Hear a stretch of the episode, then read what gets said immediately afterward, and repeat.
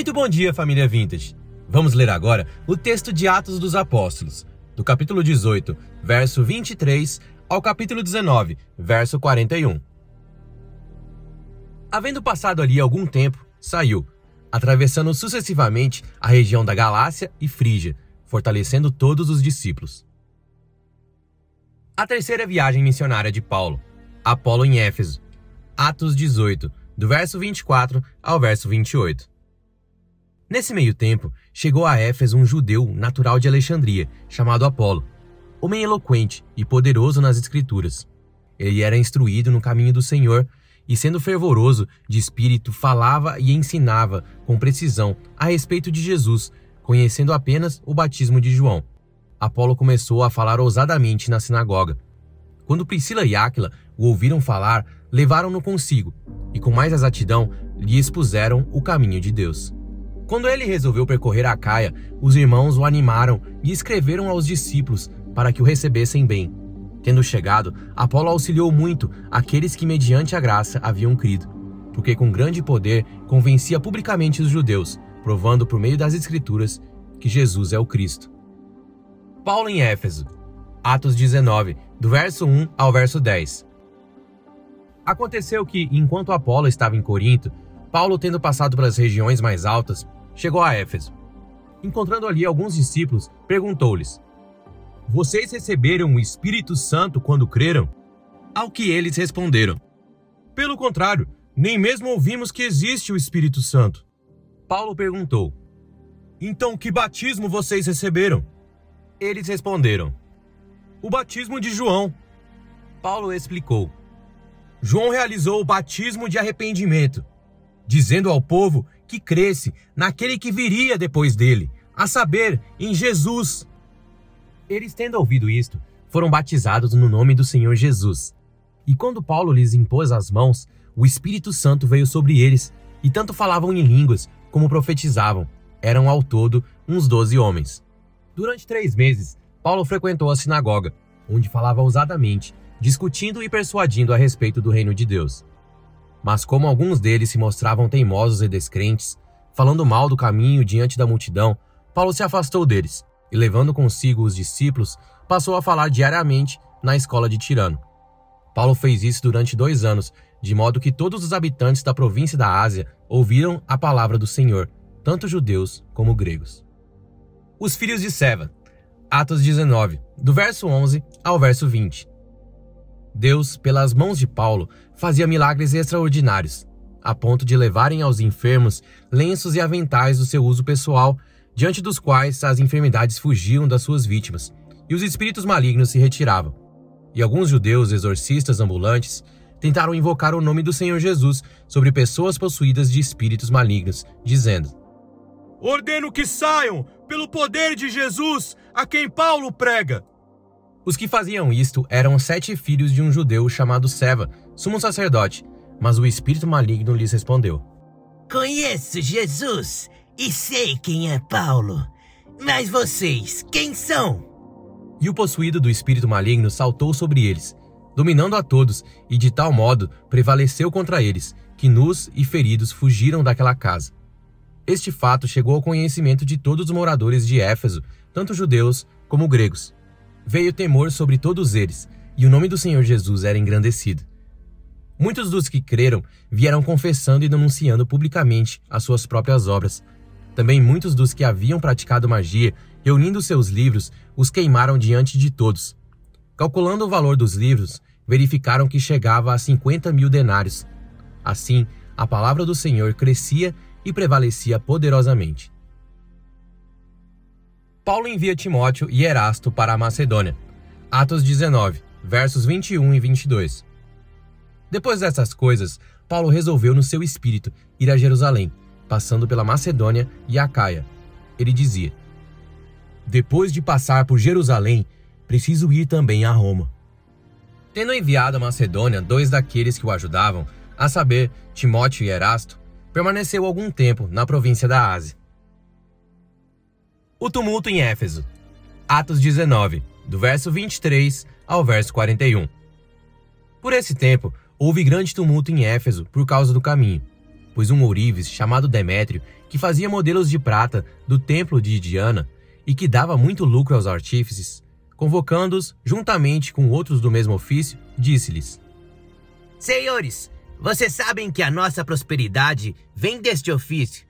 E agora vocês estão vendo e ouvindo que não só em Éfeso, mas em quase toda a província da Ásia, este Paulo tem persuadido e desencaminhado muita gente afirmando que os deuses feitos por mãos humanas não são deuses de verdade.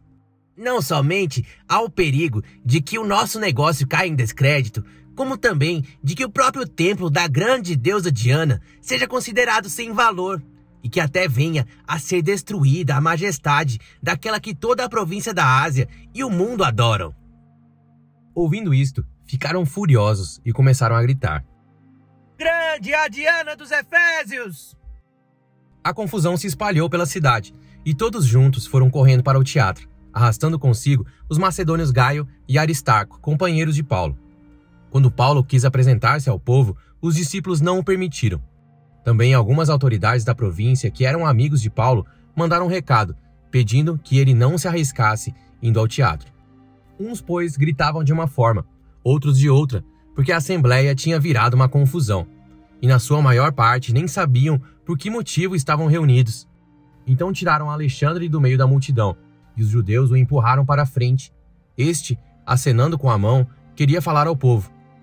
Quando, porém, reconheceram que ele era judeu, todos, a uma voz, gritaram durante quase duas horas: Grande a Diana dos Efésios! O escrivão da cidade, tendo apaziguado o povo, disse: Senhores Efésios, quem não sabe que a cidade de Éfeso é a guardiã do templo da grande Diana e da imagem que caiu do céu? Ora, não podendo isto ser contestado, convém que vocês se mantenham calmos e não façam nada de forma precipitada.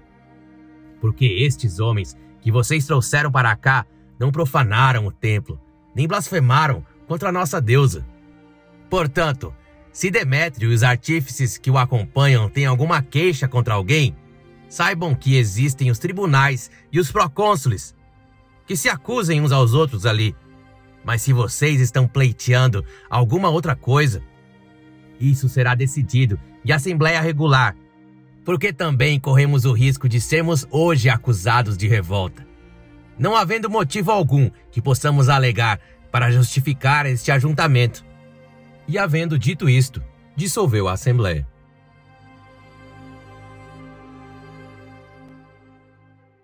Muito bom dia, Vintage. Meu nome é Jackson, sou um dos pastores aqui dessa igreja.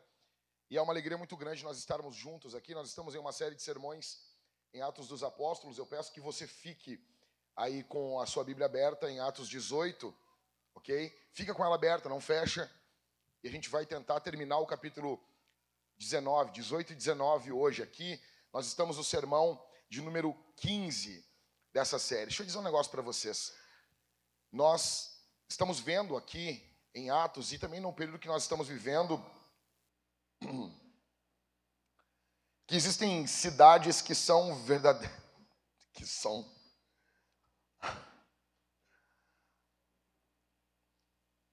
que existem cidades que são verdadeiros terrenos férteis para o diabo. Existem cidades que são terrenos propícios para Satanás. Ok? E a cidade que nós estamos vendo aqui, a cidade de Éfeso, ela é uma cidade completamente tomada por demônios. Ela era a maior cidade do mundo antigo. Ela era uma cidade, provavelmente a cidade mais importante do mundo antigo. Ela chegou a ter 800 mil habitantes. É muita coisa, gente é maior do que qualquer cidade do Rio Grande do Sul, exceto Porto Alegre. É muito grande, muito, muito grande. Existem cidades que são verdadeiros terrenos de Satanás. E em cidades complicadas, como a cidade de Éfeso, atenção, atenção aqui, digo o pessoal sentar aí.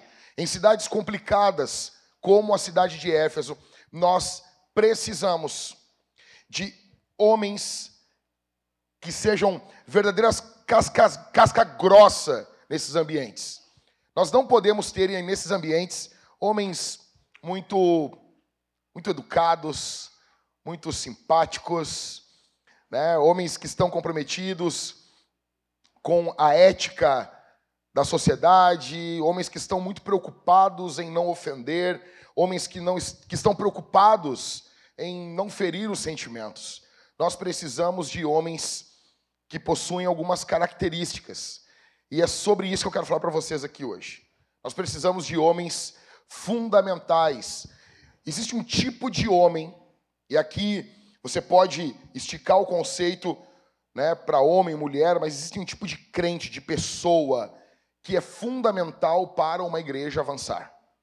Existe um tipo de homem que ele é fundamental no avanço da igreja.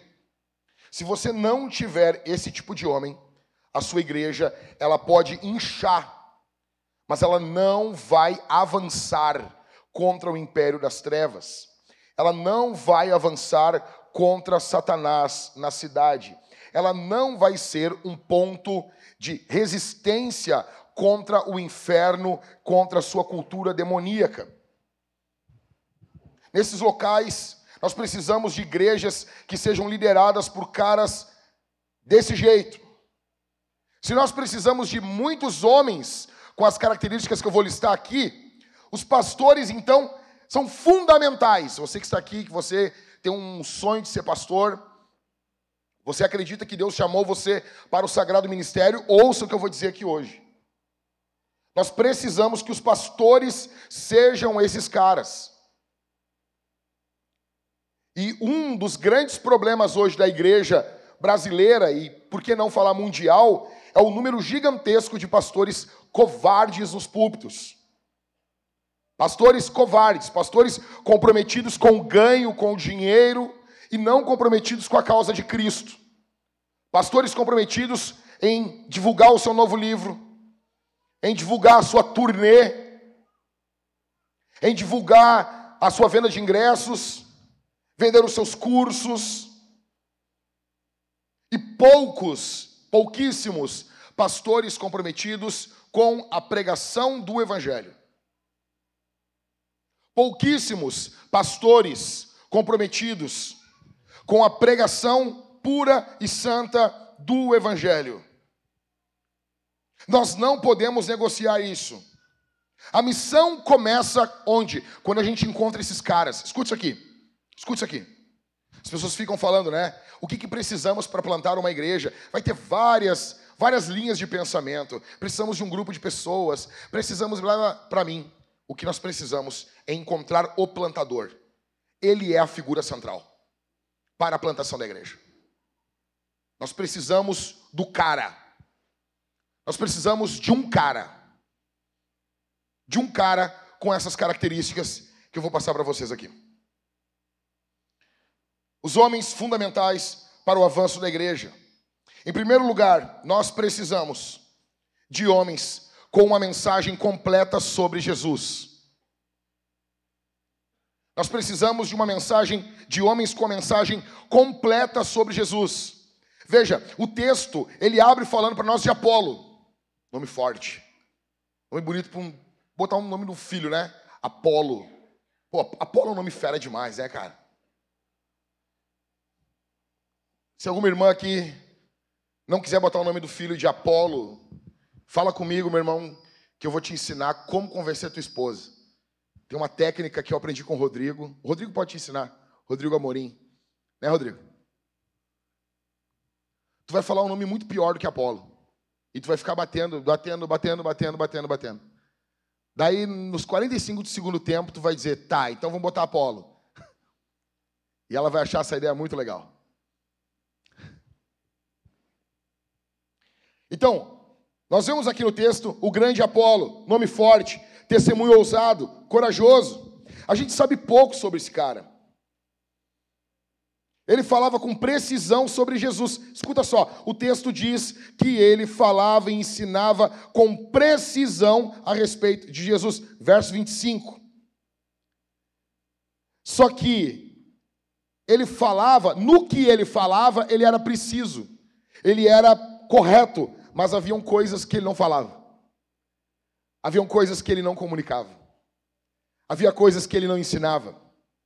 E o texto diz, no verso 26, Apolo começou a falar ousadamente na sinagoga. Quando Priscila e Áquila o ouviram falar, levaram-no consigo e com mais exatidão lhes puseram o caminho de Deus. Faltava coisa ainda. Ele tinha que entender o quadro geral das coisas. Ele tinha que conhecer Jesus pelo quadro geral. Ele era preciso, tudo que ele falava sobre Jesus era verdade, mas ele não falava tudo que ele devia falar sobre Jesus. Tinham mais coisas que ele precisava falar. E ele não estava falando. Tinham mais coisas que precisavam ser ditas e ele não estava dizendo. Ele precisava pregar uma mensagem completa sobre Jesus. A igreja precisa pregar uma mensagem completa sobre Jesus. E deixa eu dizer uma coisa: as pessoas dizem assim, a cultura, ela não quer ouvir sobre Jesus. Mentira, a cultura quer, mas ouvir sobre o Jesus dela. A cultura tem um Jesus desenhado na sua mente. O Jesus que a cultura aceita. Primeiro, o Jesus ursinho carinhoso. Botaram. É, é, essa é a maior hipocrisia dos ursinhos carinhosos, né? Eles têm um leãozinho. É um ursinho. Esse Jesus é um Jesus inofensivo. Esse Jesus é um Jesus que não confronta pecado.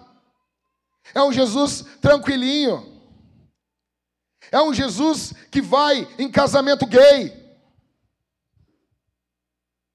É um Jesus que se mistura com outras religiões. É um Jesus que vai em esses, essas reuniões espíritas. Esse é o Jesus ursinho carinhoso. Ele é meigo. Ele tem um rostinho efeminado. O Jesus que a cultura aceita é o Jesus feminista ou feministo. Ele não fala nada para não ser tóxico. Se ele falar alguma coisa, ele é tóxico. Tóxico. Então é o Jesus feministo. É o Jesus defende as minas. É. é. É o Jesus feminista. Essa cultura aceita. Sabe? Eu vejo todo. Às vezes eu vejo né, no Twitter, assim, o Twitter é um reduto de vômito, né? E daí eu vejo lá um, uns crentinho chulezento. Ai, porque aquele texto da Bíblia é um texto girl power. Eu,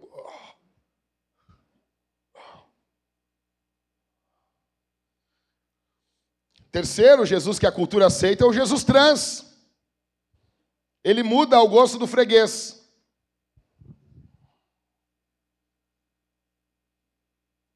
Jesus trans. Não tem o pessoal falando aí que Jesus é trans? Falando, os pessoal estão falando. Por quê? O Jesus dele. Se Jesus é um demônio. Se Jesus não é o Jesus da Bíblia. Em quarto, temos um Jesus abortista, ele ama ovos de tartaruga. É o Jesus que não ama as crianças. É o Jesus que sacrifica tudo e todos em nome do prazerzinho sexual. Da garotinha que vai para a balada e não quer usar camisinha. Então, vai defender ali as tartaruguinhas. É o Jesus do meio ambiente. Eu fico imaginando as pessoas falando do Jesus do meio ambiente. E, e, e Jesus fala em Lucas, né? Eu vim para tocar fogo na terra. Quisera eu que já tivesse pegando fogo tudo. É o Jesus que se viesse hoje para essa galera ia fazer um bote de garrafa PET. Ia levantar ali uma placa dizendo salve as baleias. Né? As feministas iam ficar felizes. Em quinto, é o Jesus abortado. É o Jesus que a Maria usava essa franjinha. Meu, meu, aqui, ó. Essa franjinha acusa, hein? Foge. Não julga pela aparência, a não ser pela franjinha. Ok? Dizem que o texto grego lá de Mateus 7 está escrito isso. Não julguem a não ser pela franjinha. Tá bom? Aí é o Jesus abortado, é o filho da Maria. Né? O pessoal fala assim que Deus pediu permissão para usar o, o útero de Maria. Os vagabundos. Isso é o Jesus da cultura. Então, tem o Jesus da federal. Ele fuma maconha, tem 45 anos, nunca trabalhou e não se importa com dinheiro. Ah, eu não gosto. Temos que falar dos necessitados. O pastor fala de dinheiro. Pô, é uma coisa assim que eu não consigo entender. Claro, o cara, o cara vive do dinheiro dos outros. Aí, quando você fala de dinheiro, o mundo real envolve dinheiro. Mundo real, quem é homem lida com dinheiro. Temos que plantar igreja, dinheiro. Queremos fazer uma obra para o Senhor. E essa obra é uma obra que nós vamos gastar um milhão de reais. Quanto temos que arrecadar? Igreja? Quantos? Um milhão? Óbvio. Óbvio. Mas não. Aí a galera fala de um Jesus que esse Jesus da cultura, ele teria devolvido o dinheiro da, da viúva pobre. Tem o Jesus Pet. Ele não contraria o seu dono. Sabe por que, tu não quer ter filho, tu quer só ter pet? Porque o cachorro não fala para você como tu é chato. Daí tu é pai de pet. Tem o Jesus Coach. Essa imagem é só ilustrativa, tá?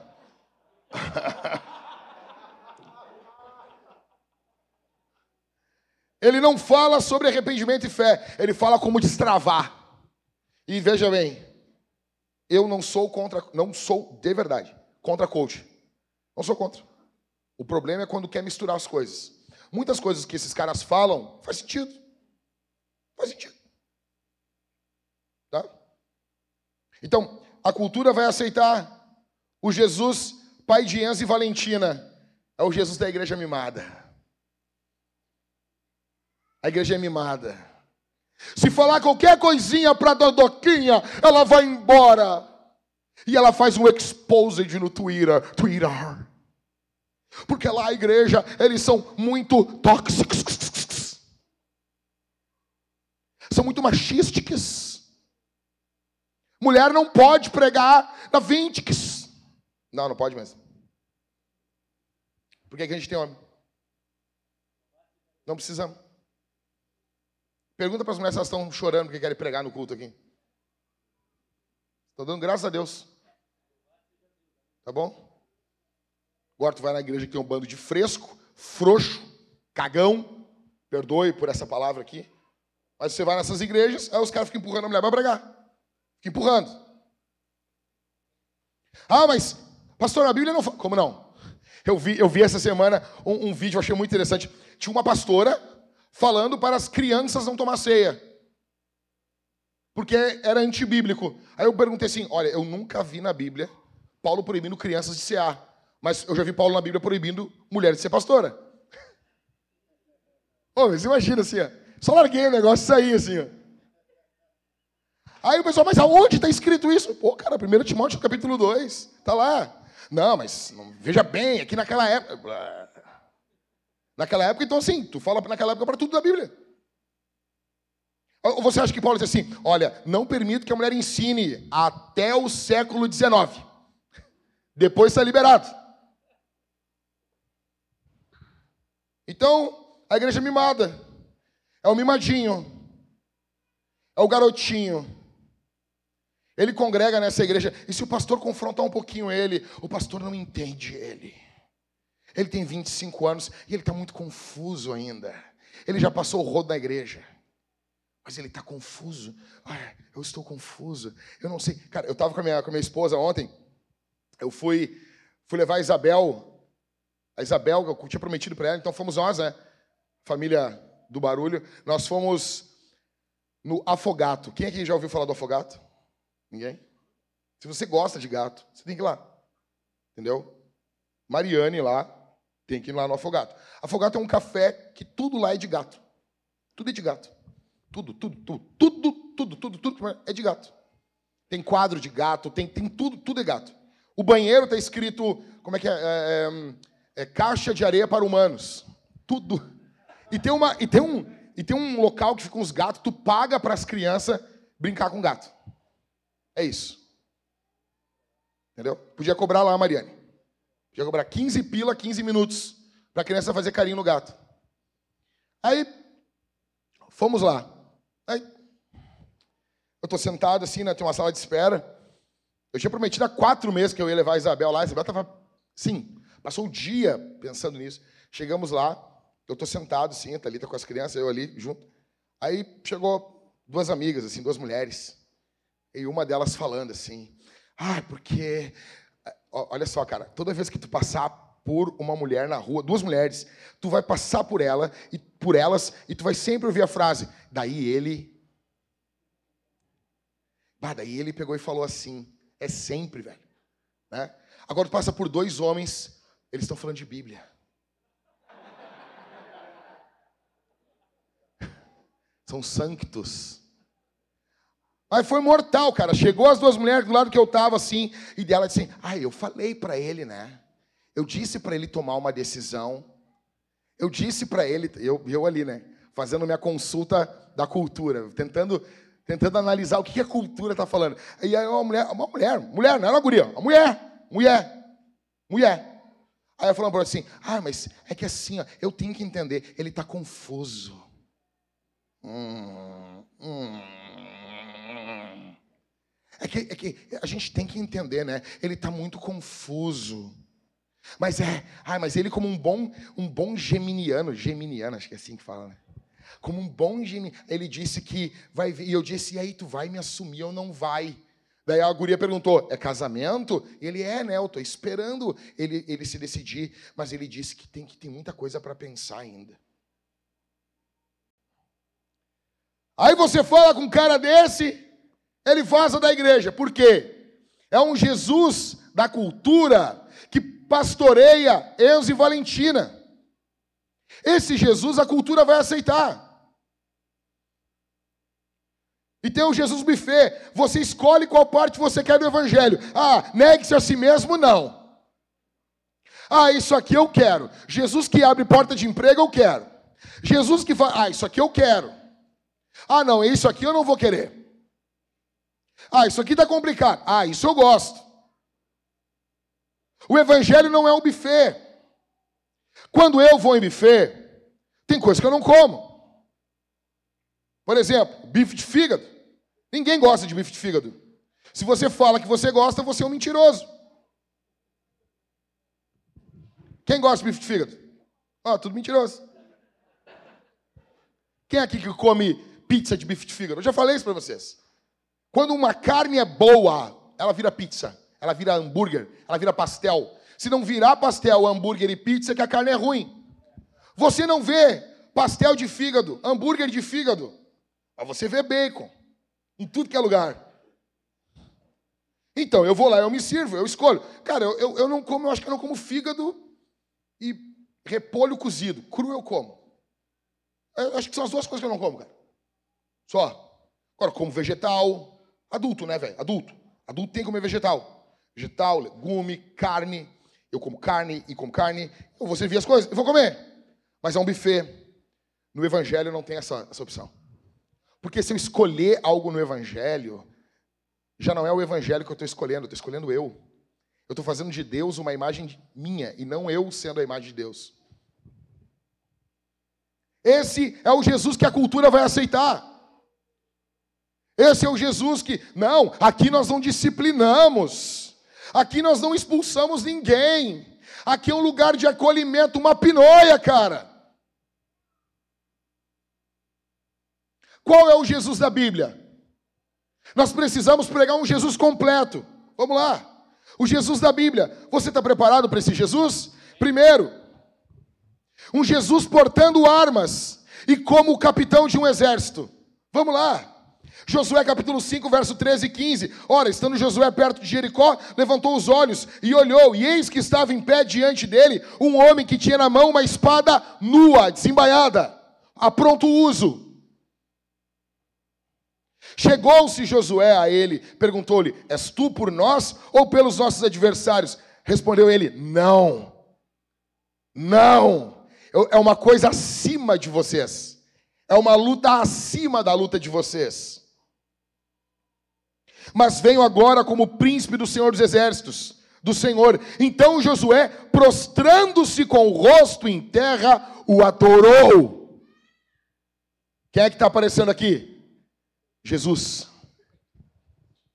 Jesus. Jesus apareceu no Antigo Testamento com uma espada na mão. E aí? Ou você pega o Jesus só dos evangelhos, ou você quer um quadro geral da Bíblia de Jesus. Ou o seu Jesus é como o Jesus do Gregório do Vivier, que só aparece na segunda parte do livro. Dá para nós termos um Jesus armado? Não, mas veja, veja só. Quando eu era garoto, eu estudava no Inácio Montanha, e tinha um, um, um cartaz na frente do, do Inácio, e tinha um show que estava sendo anunciado ali. Eles colavam cartazes ali na, na parada de ônibus, e tinha escrito assim: Se Deus vier, que venha armado. Eu disse: É, meu, ele vai vir armado. Ele vai vir armado. Ele vai tocar fogo em tudo. Dá para ficar com esse Jesus? Segundo, segundo, segunda foto de Jesus na Escritura, Jesus como aquele que se ira por não ganhar a honra das ações. Vai ter um monte de vagabundo, teólogo vagabundo vai dizer: ai, Deus não está preocupado, Deus não está carente. Não é isso aí. Isso aí é sentimento humano. Jesus tem que receber a honra das ações e ele se ira quando não recebe. Salmos 2:8. Tu quebrarás com uma vara de ferro e as despedaçarás como se fossem um vaso de barro. Em segundo, Jesus como aquele que quebra as ações. Perdão, eu passei na frente aqui. E aí? Ele vai reger as ações com uma vara de ferro, ou seja, vai ser um governo firme.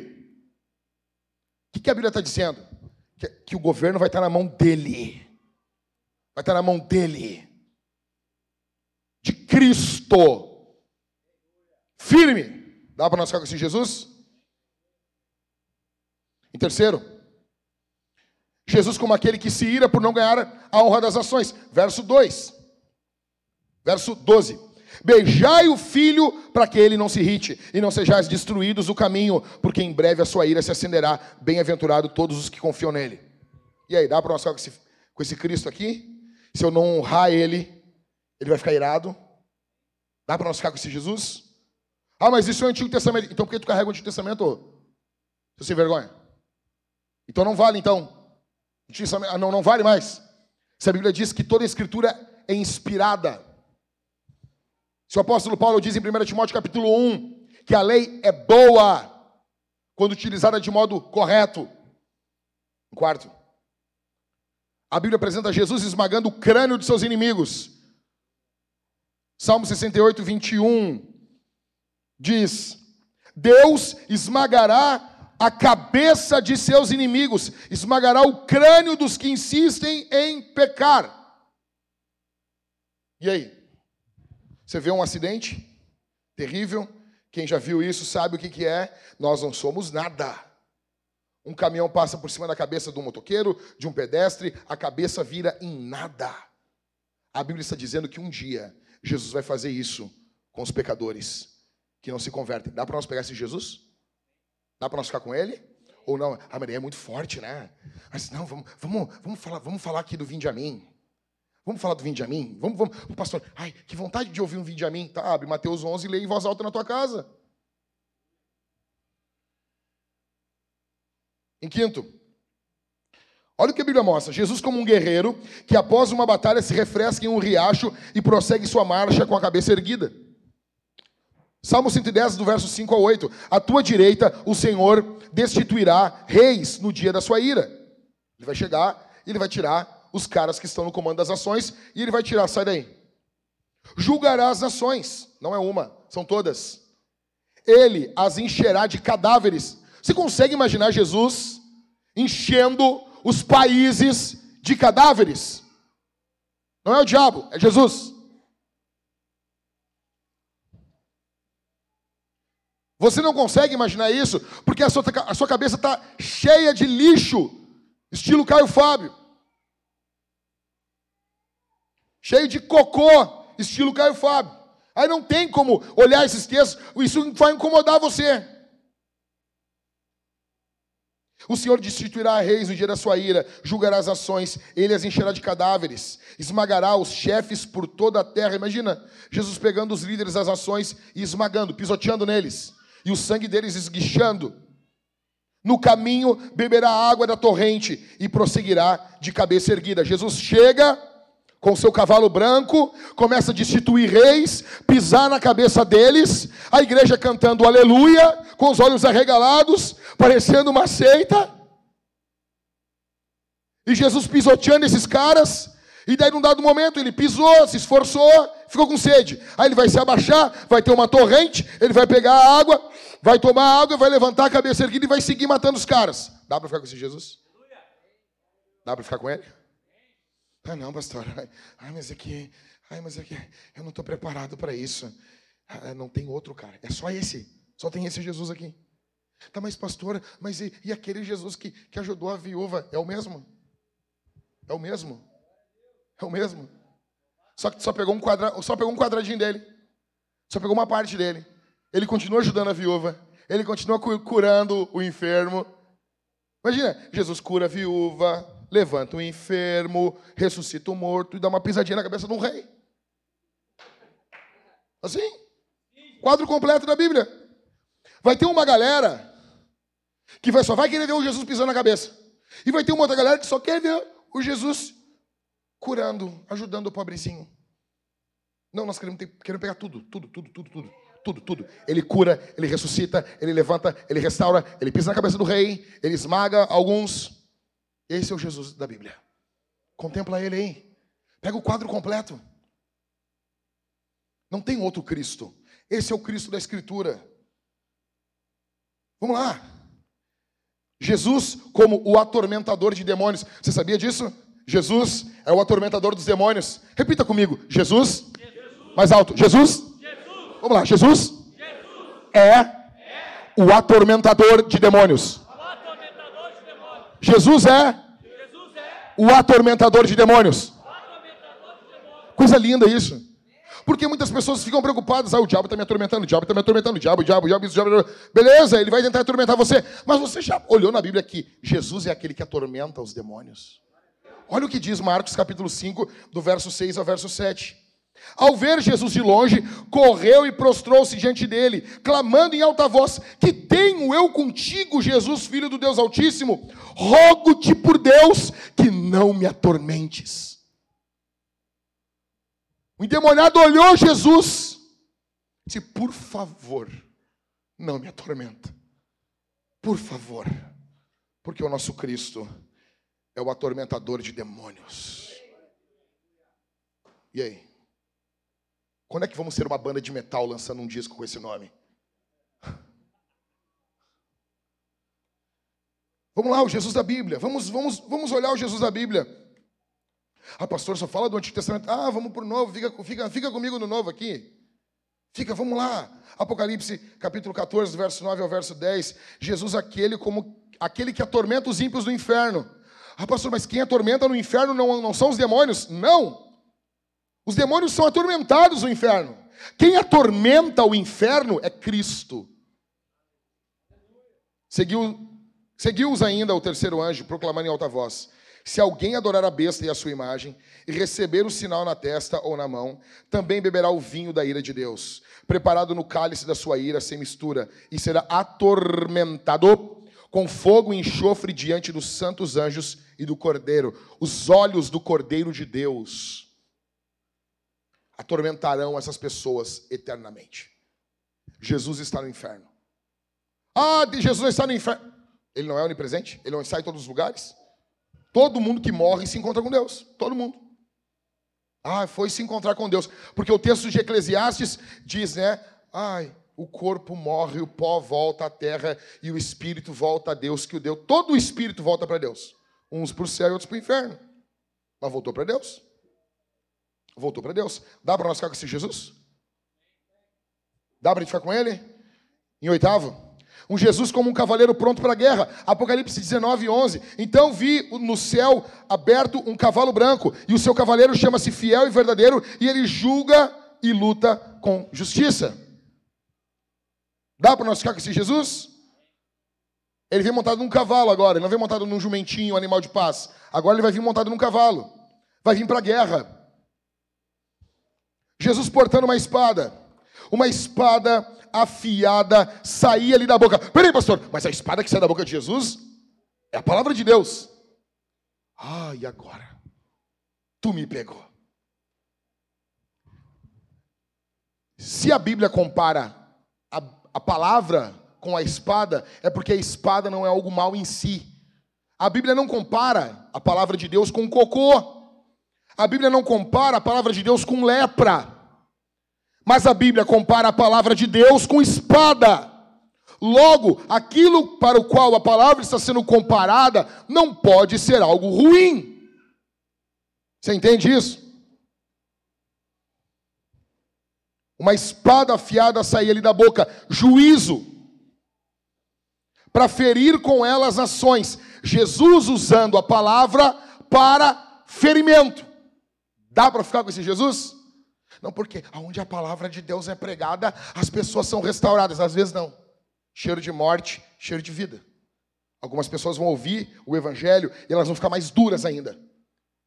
Mais duras. Cada vez que, cada vez que você ouve a pregação, você fica mais duro, mais duro, mais impenitente, mais pecador, mais ímpio, mais carnal. Você entende isso? O apóstolo Paulo fala isso.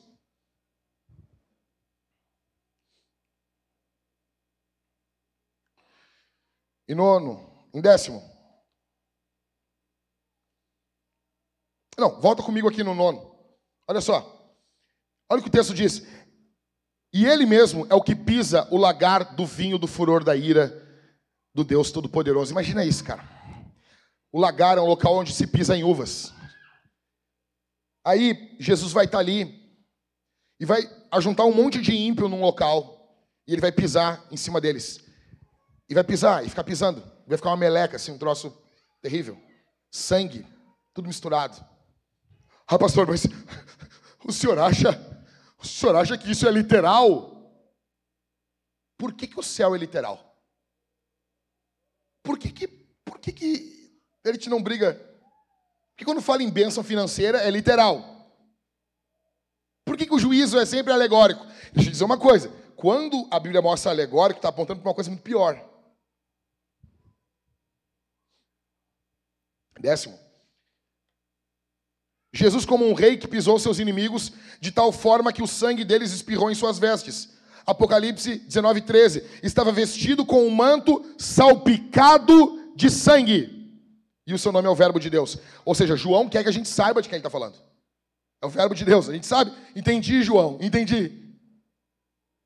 Ele está ali com a, com a roupa, pisou, pisou, pisou. Ele, ah, deu uma sujada aqui. Sujou. Olha, sangue do Macron. Então, veja. Décimo primeiro. Jesus como um rei tatuado, pronto para guerrear. Apocalipse 19, 16. Na sua coxa está escrito: Rei dos Reis e Senhor dos Senhores. E aí? Dá para a gente ficar com esse Jesus? Ou não? Não, não, eu não quero. Mas, é, mas e aí? Olha, vai criar um para ti? Dá para se curvar diante dele? Dá para dizer que ama esse Jesus? Dá para chorar diante dele orando, dizer assim: Senhor, eu te amo. Dá para amar esse Jesus? Apolo precisava de um quadro geral de quem é Cristo. Muitas igrejas estão falhando nisso. Elas apresentam um Cristo, um Cristo que se compadece, um Cristo que ama, um Cristo que levanta. Isso tudo é verdade.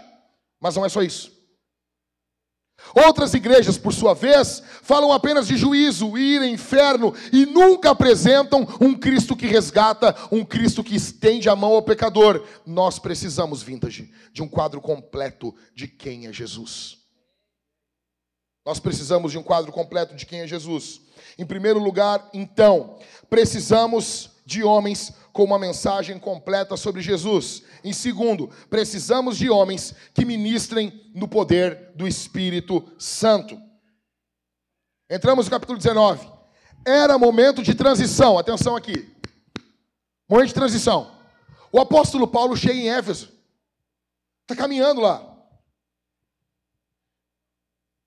Aí ele pergunta: Vocês receberam o Espírito Santo quando creram? Aí os caras. Olha, nem ouvimos falar do Espírito Santo. Tipo, eles eram uns presbiterianos. Espírito Santo é de comer. O que, que é isso? Só porque eu vou na conferência da Fiel ali. Brincadeira, gente. Brincadeira. Mais, mais ou menos. Ou seja, é um momento de transição, escuta, entre a antiga aliança e a nova aliança. Paulo encontra os discípulos e eles. Alguns caras, vai ter uma discussão muito grande nesse texto. Esse te, Atenção aqui, olha para mim, olha para mim. Do verso 1 ao verso 10 do capítulo 19. Tem uma discussão muito grande esse texto. Se os caras eram crentes ou não eram. Mas falam que eles eram discípulos. Mas podiam ser discípulos de João Batista, discípulos, alguém que estava ali na cara do gol para se converter. O apóstolo Paulo estende a mão sobre eles. Primeiro, Paulo pergunta para eles: tá, qual batismo vocês foram batizados? E eles foram batizados no batismo de João. Esse é o único caso na Bíblia que alguém recebe dois batismos, porque o de João não é o mesmo batismo cristão. O batismo de João aponta para algo que vai vir. O batismo cristão aponta para algo que veio. E eles estão atrasados à história. Eles, eles conheciam só o batismo de João. Então o apóstolo Paulo batiza eles. E depois impõe as mãos e o Espírito Santo desce sobre eles, vem sobre eles. E eles começam a falar em línguas e a profetizar. Aqui que os caras vão quebrar o pau. Tem quatro textos em Atos dos Apóstolos que, quando o Espírito Santo vem, eles começam a falar em línguas. Aos pentecostais vão dizer: toda vez que o Espírito Santo vem, tem que falar em língua. Batismo com o Espírito Santo é falar em língua. Aí os caras vão discutir, discutir isso aqui. Aí os tradicionais vão dizer: não, batismo com o Espírito Santo é o que Paulo falou lá em 1 Coríntios capítulo 12. Todos nós fomos batizados no mesmo Espírito. E sobre línguas, o apóstolo Paulo fala o quê? Todos nós falamos em línguas? É uma pergunta no grego ali, retórica, para que você responda não. Não são todos que falam em línguas. Nem no primeiro século e nem hoje. Então, eu, particularmente falando para mim, eu não acredito que o batismo com o Espírito Santo é evidenciado exteriormente por línguas.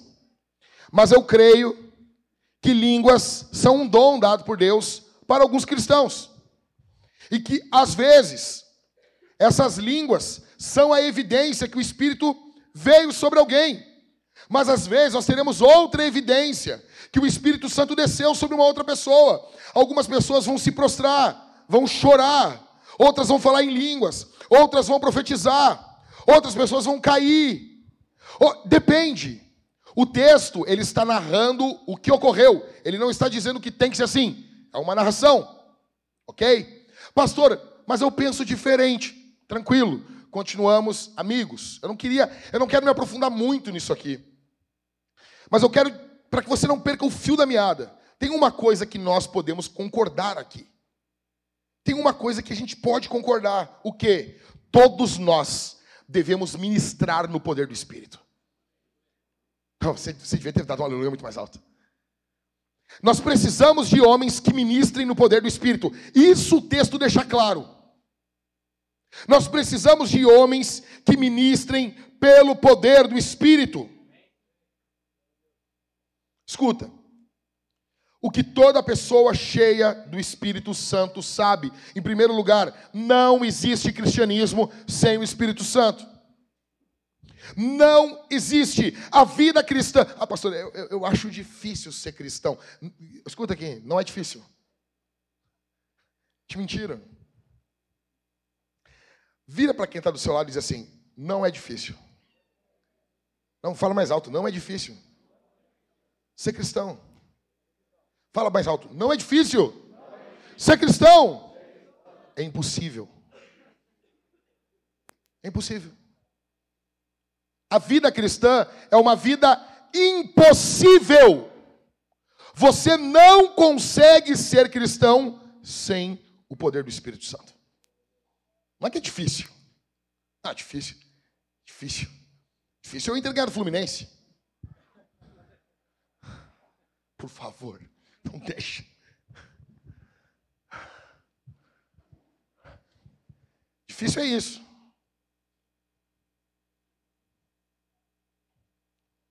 Difícil é o Grêmio ganhar do Fortaleza, fora. Difícil. Agora, a vida cristã é impossível. A vida cristã é impossível. Então, não tem, você não consegue. Sabe por que está difícil? Ah, pastor, está difícil. Porque você não busca o Espírito Santo. Porque você não almeja o Espírito Santo. É por isso que a vida cristã parece um parto para você porque você quer viver ela na força do seu braço. Você quer educar os seus filhos na força do seu braço. Você quer ser esposa na força do seu braço. Você quer ser marido na força do seu braço. Você quer ser papaizinho, papaizinho na força do seu braço. Aí não dá. Aí entra em crise. Segundo, não existe ministério frutífero sem o poder do Espírito Santo. Sem o Espírito, nós montamos uma boa igreja, com uma boa programação, deixamos os crentes animados, fazemos uma conferência, cobramos um valor, fazemos um negocinho, vamos montando várias coisinhas. Vamos fazendo uma igreja, ai, lá na minha igreja tem isso, lá na minha igreja tem aquilo. Aqui nós, nós podemos fazer uma comidinha, nós podemos fazer, uh, sem o Espírito Santo, gincana, nós podemos fazer reuniões, podemos fazer várias coisas mas nós não teremos frutos, conversão, transformação de vidas. Deus arrancando pessoas das garras do diabo e trazendo para o reino da sua maravilhosa luz. Nós não teremos sem o poder do Espírito. Líder GC, vai ser sempre um parto liderar membros da igreja que não são ministrados pelo Espírito durante a semana. Eles virão para o culto, eles ouvirão a pregação, eles irão na reunião de GC e eles vão só dar problema, problema, problema, problema, problema, problema. O problema é sempre o outro, o problema. Nunca você vê o problema. O cara diz assim: o problema sou eu. Eu sou o problema. Você não vê?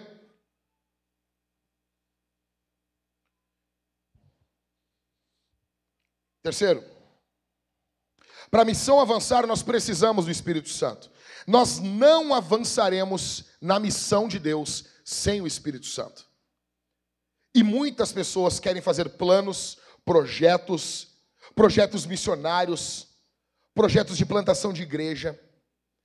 E tem pessoas aqui que já vêm aqui há algum tempo, você sonha em ser um plantador, você sonha em ser um pastor.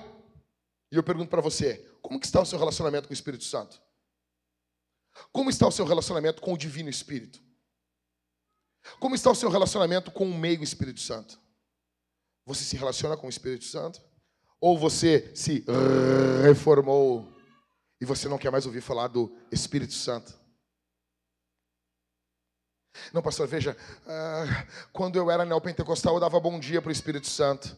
Por que parou? Por que parou? O Espírito Santo não é mais uma pessoa para você?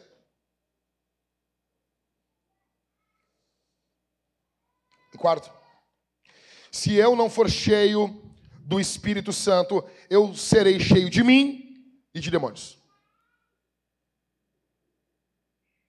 Você vai ser cheio de você ou de demônios. Se você não é cheio do Espírito, me responda aqui: você é cheio do Espírito? Ah, pastor, eu não sou. Então tem outra coisa te preenchendo. Provavelmente são demônios. Você já parou para pensar que várias coisas que você pensa são demônios influenciando você? Porque a sua mente não está cativa à palavra de Deus? Porque você não está raciocinando biblicamente, teologicamente, da forma escriturística. Você não está raciocinando o que você pensa do seu marido. Muitas vezes você está irritada com ele e você pensa algo dele, é demoníaco.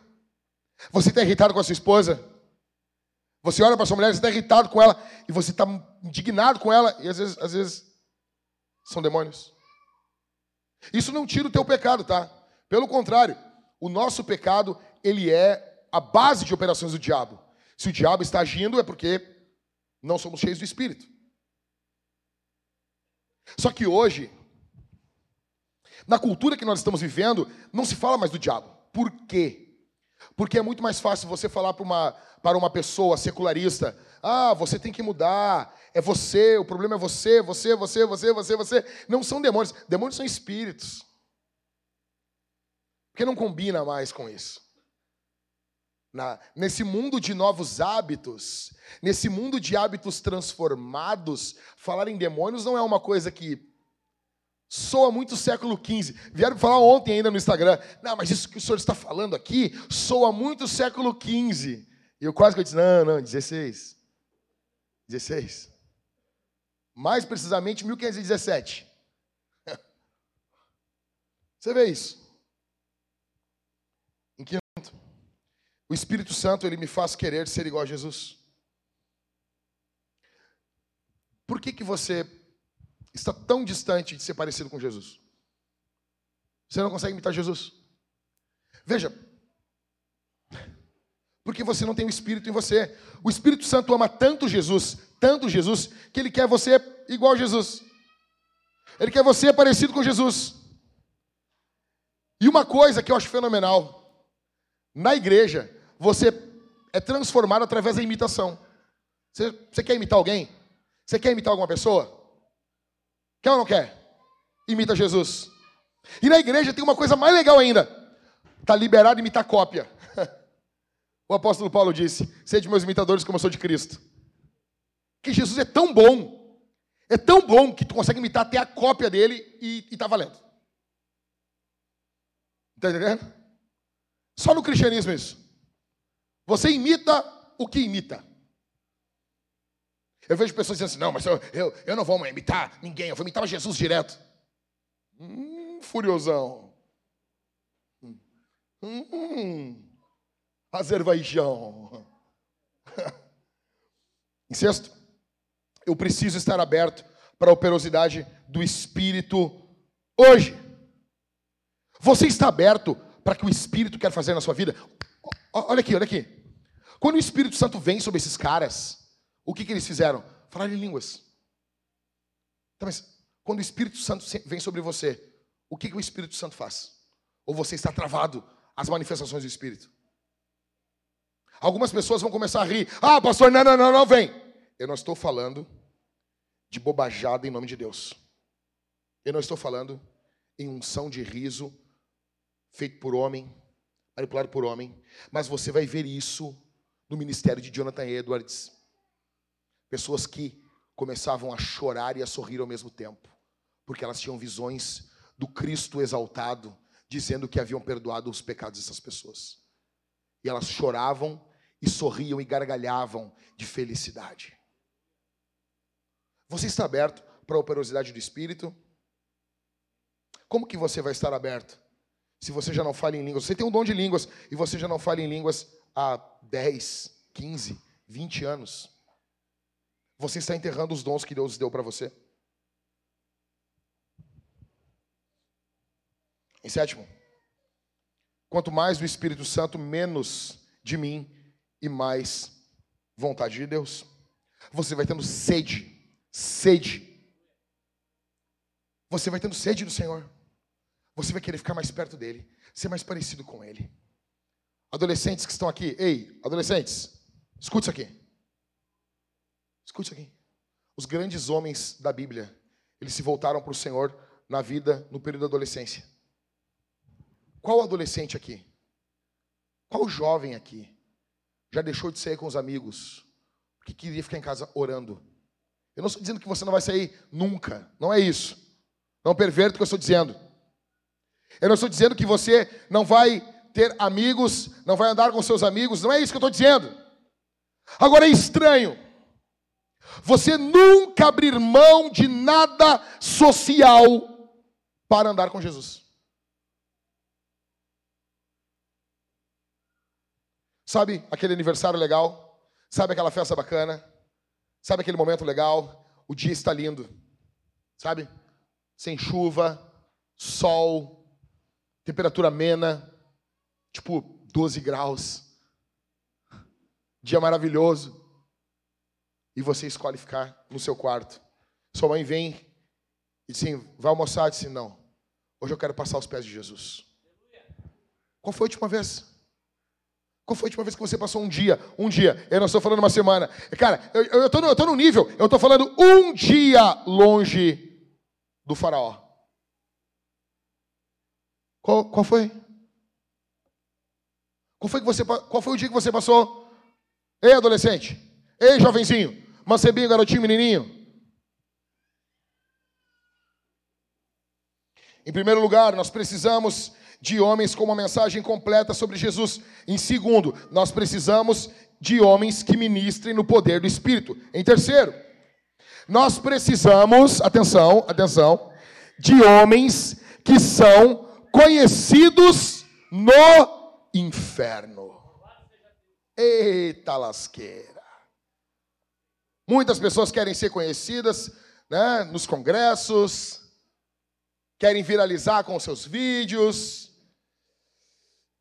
Nós precisamos de homens que sejam conhecidos do inferno. Vamos lá, lê comigo aí, verso 11. Deus, pelas mãos de Paulo, fazia milagres.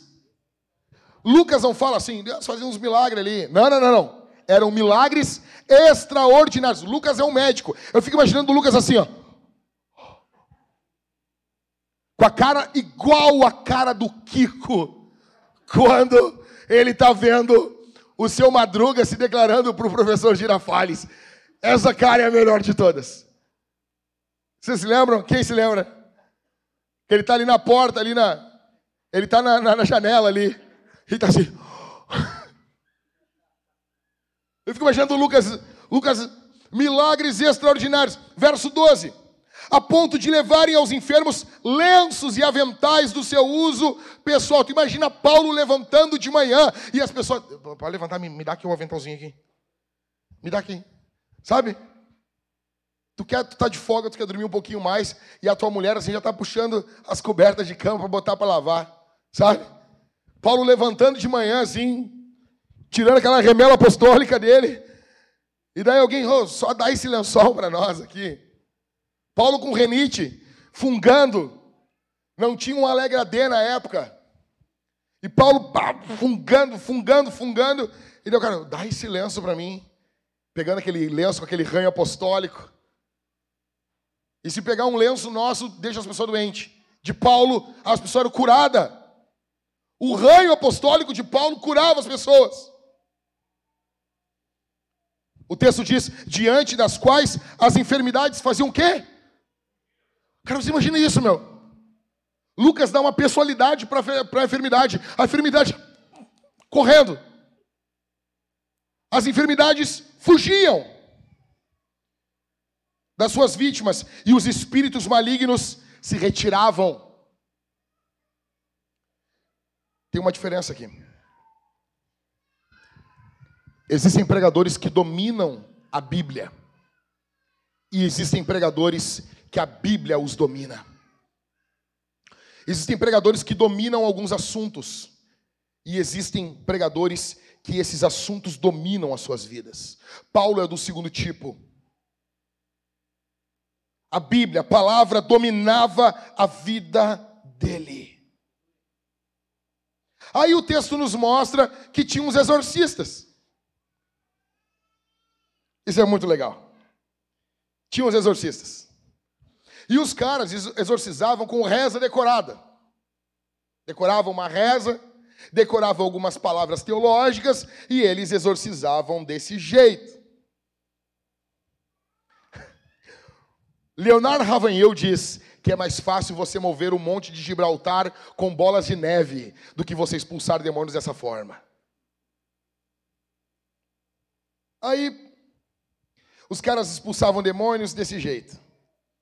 Eu diria que é mais fácil você mover o Monte Everest com assopro em músicas de aniversário do que você expulsar demônios desse jeito. Você sabe o que acontece? São sete caras, filho de um cara chamado Seva. Olha o nome do cara. O nome do cara, qual é o teu nome? Sheva. Os caras chegam para expulsar o demônio. Um endemoniado, um, um, mas também pingando demônio. Se torcesse, caía ali um Zexu ali. Ai, que intolerância. Tá bom, caia três Zexu. Aí você imagina isso. Aí está esse cara, ele olha aqueles sete caras e o que é que ele pensa? O que é que o demônio, quando olhou para eles, pensou? Sete roupas para o meu guarda-roupa. O que, que ocorre? A Bíblia diz que esses sete caras foram subjugados por esse único cara e eles saíram correndo pelados. Agora você imagina isso, velho. Sete loucos saindo correndo pelado. Por isso que não dá para tu expulsar demônio com gente que não teme a Deus e que não é cheia do Espírito. Imagina tu sair, cara, tu sair da casa de um cara todo pelado com mais seis loucos junto contigo. O que, que vão pensar? Pô, mas foi boa festa, hein? Os caras correndo. O demônio, mais sete roupas pro meu guarda-roupa. Veja, que tipo de cara é Paulo? O demônio diz: para esses caras, esses caras falam: Olha, eu te expulso no nome de Jesus a quem Paulo prega. Verso 14. Verso 15. Mas o espírito maligno lhe respondeu: Conheço Jesus e sei quem é Paulo. Mas vocês quem são? Você imagina isso?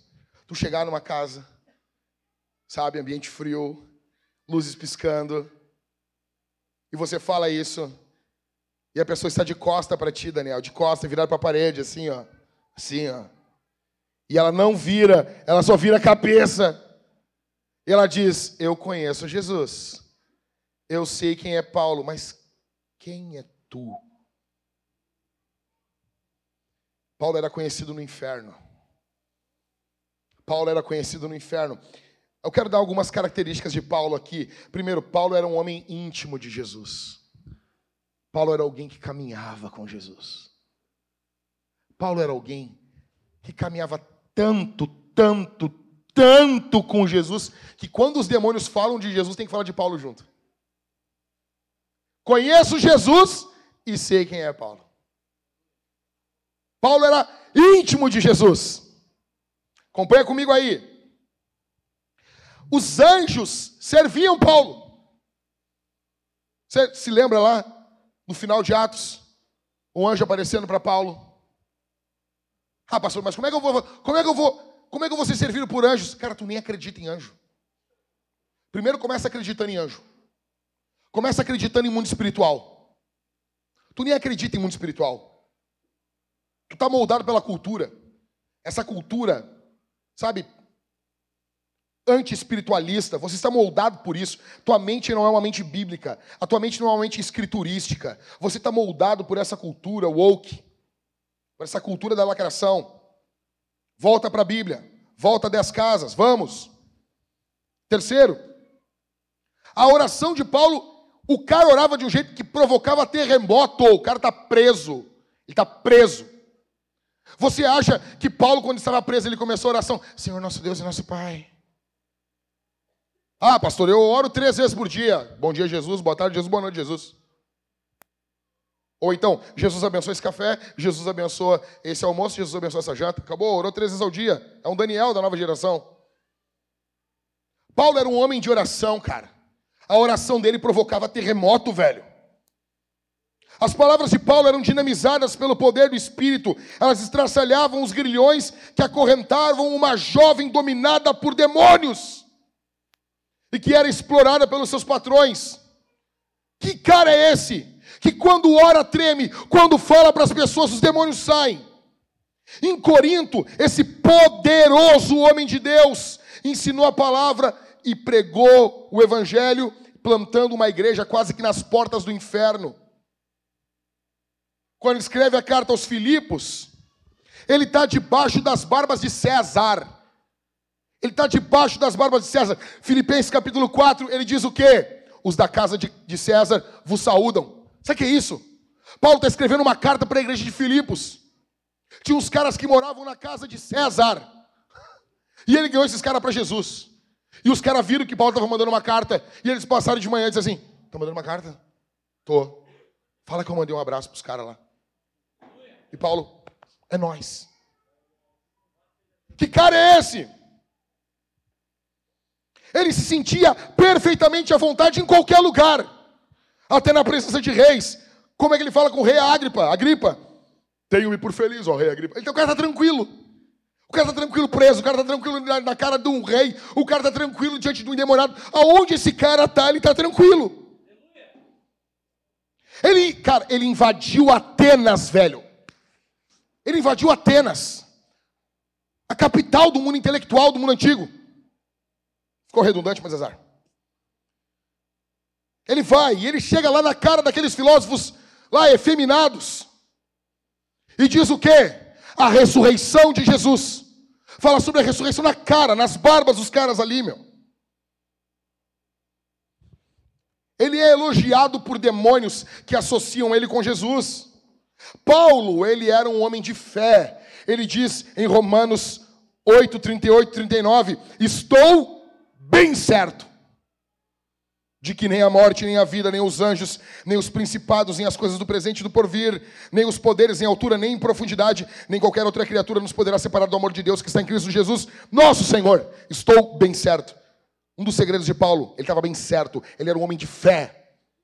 Ai, pastor, eu tenho fé, fé que vai dar certo, fé que vai conseguir tirar a carteira de moto. Ah, vai plantar. Isso não é fé, rapaz. Seu relaxado, isso não é fé, rapaz. Isso é pensamento positivo, isso é figa ungida. Isso aí é, é, é galo, de, galho de arruda de igreja neopentecostal. Vai te deitar relaxado, vai lavar as virilhas com álcool. Paulo estava sempre ciente dos próximos passos do diabo, porque ele andava com o Espírito Santo. Pastor, qual é o segredo de Paulo? Vamos lá, um deles. Paulo é um homem de fé. Segundo segredo, Paulo é um morto-vivo. Paulo é um The Walking Dead. Paulo é um zumbi. Colossenses 3:3, porque vocês morreram e a vida de vocês está oculta juntamente com Cristo em Deus. Paulo ele era um morto vivo. Aí você, como é que você destrói um morto? Paulo ele morreu para as coisas desse mundo. OK? Então, como é que você infla o orgulho de um, morto. Tá, gente, eu tenho, eu tenho que explicar aqui, porque tem gente muito burra que ouve a gente pela internet. Eu não estou falando que Paulo estava um morto literal, tá? Por favor. Um pouco vem, olha as heresias. Como é que você elogia um morto? Como é que você critica um morto? Como é que você Paulo estava morto para elogio, para crítica, para opinião humana. Paulo não fazia caso, não necessitava de reconhecimento de ninguém. Paulo não precisava de louvores. Paulo não precisava de nada disso. Por quê? Porque ele está morto com Cristo. A vida dele está oculta em Deus. Como é que tu para um cara desse? Como é que tu para? Esse cara é uma ameaça. Esse cara é um cara livre. Ele, ele não tem. Por isso que Paulo diz: não tendo nada, possuindo tudo. Como é que tu para um louco desse? Paulo não apenas estava morto, mas a Bíblia diz que Cristo vivia em Paulo. Não era apenas Paulo que estava morto, mas Jesus vivia nele. Aí quando Cristo vive em você, você já não é o seu maior inimigo. O seu maior inimigo é o diabo. Eu sei que muito reformado vai dizer, oh, meu maior inimigo sou eu. É bonito isso, é bonito. É bonito. É bonito. Às vezes pode ser. Dependendo de quem tu é, até pode ser. Mas para Paulo, não. O maior inimigo não era Paulo. O maior inimigo era o diabo. Sabe? É, é o diabo.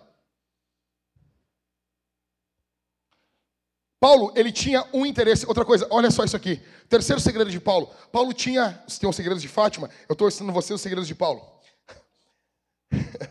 Paulo tinha um interesse. Olha o que ele diz em Filipenses capítulo 3, verso 13 e 14. Irmãos, quanto a mim, não julgo havê-lo alcançado, mas uma coisa faço. Uma coisa faço. Eu faço uma coisa. Paulo era, era um cara focado, meu. Eu faço uma coisa. O nosso problema, a nossa geração, a gente quer fazer tudo. A gente tem muito compromisso. Paulo tinha um compromisso. Ele disse, ó, uma coisa faço. Esquecendo-me das coisas que para trás ficam e eu avanço para as coisas que estão diante de mim. Prossigo para o alvo, para o prêmio da soberana vocação de Deus em Cristo Jesus. Paulo tem um interesse. Paulo não tinha intenção de vender livro, não tinha ambição pessoal, não tinha, eh, não tinha bens, não tinha reputação, não tinha direito, não tinha exigência. Paulo é um homem que não tem como ser roubado. Como é que tu rouba um cara desse? Como é que tu chantageia um cara desse?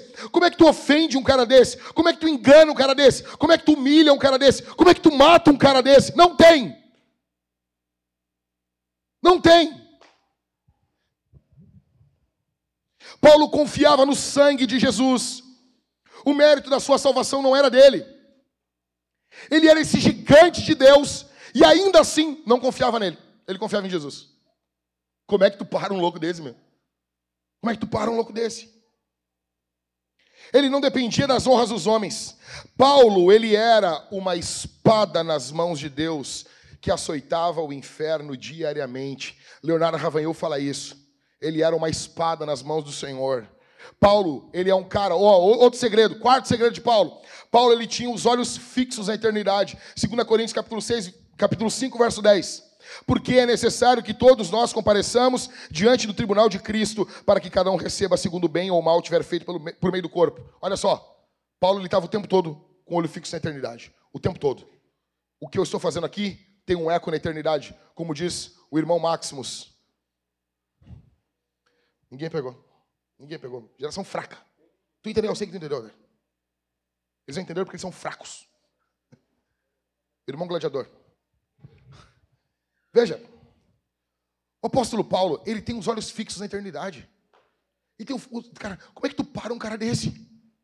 Tudo que ele faz aqui, ele está fixando a eternidade. Como que isso vai ecoar na eternidade? Como que isso vai reverberar na eternidade? Como é que tu para um cara desse? Como eu disse para vocês, Paulo é a primeira cópia que dá para a gente imitar. Paulo é um cara que perturbava a cidade. Cara, olha o que diz o verso 19. Acompanha comigo aí. 19, 19. Também muitos dos que haviam praticado magia, reunindo seus livros, o que, que fizeram com esses livros? O que, que fizeram com os livros? Nossa sociedade queimar livros é um pecado. Teve, não vou nem falar da Mariane. Eu não vou falar da Mariane que quando ela era uma, uma menina reformada na internet, ela fez uma campanha e os caras começaram a queimar livro em todo o Brasil e mandavam foto. Se você já viu algum um, um livro de algum herege sendo queimado, foi a irmã Mariane que começou isso. Mas é uma nova pessoa agora, né? Uma mãe, uma esposa, né? esposa de pastor. Né, Mariane? Eu não vou te expor. Aí as pessoas ficam, não, porque queimar livro é uma coisa errada, queimar livro, não sei o queimar livro. Olha aqui, ei. Onde diz errado o que a Bíblia diz que é errado? Errado é você pegar livro dos outros para queimar. Agora, se o cara queimar o próprio livro, o livro é dele, as pessoas traziam um monte de livro e começaram a queimar. Você imagina isso, cara?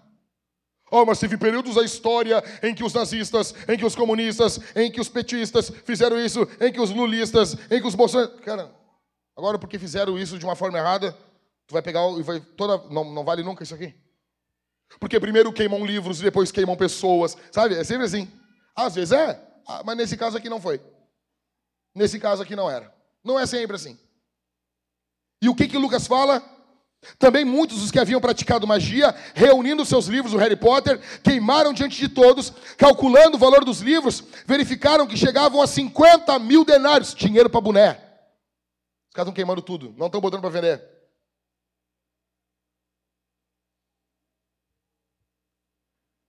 Leonardo Ravanhil diz enquanto Paulo viveu, o inferno não teve paz. O mesmo Ravanhil diz o seguinte: escute isso aqui. Que quando Paulo disse, combati o bom combate, encerrei a carreira e guardei a fé. Quando Paulo disse isso, os demônios disseram no inferno: Amém.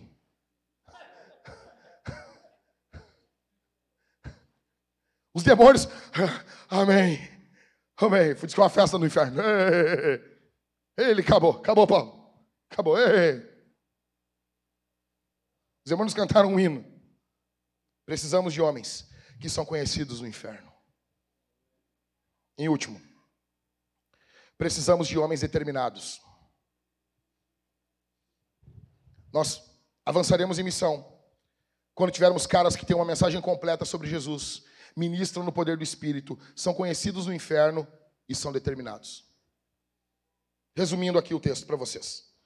Muitos aqui pensam que ser dependente do Espírito faz com que você não seja uma pessoa determinada.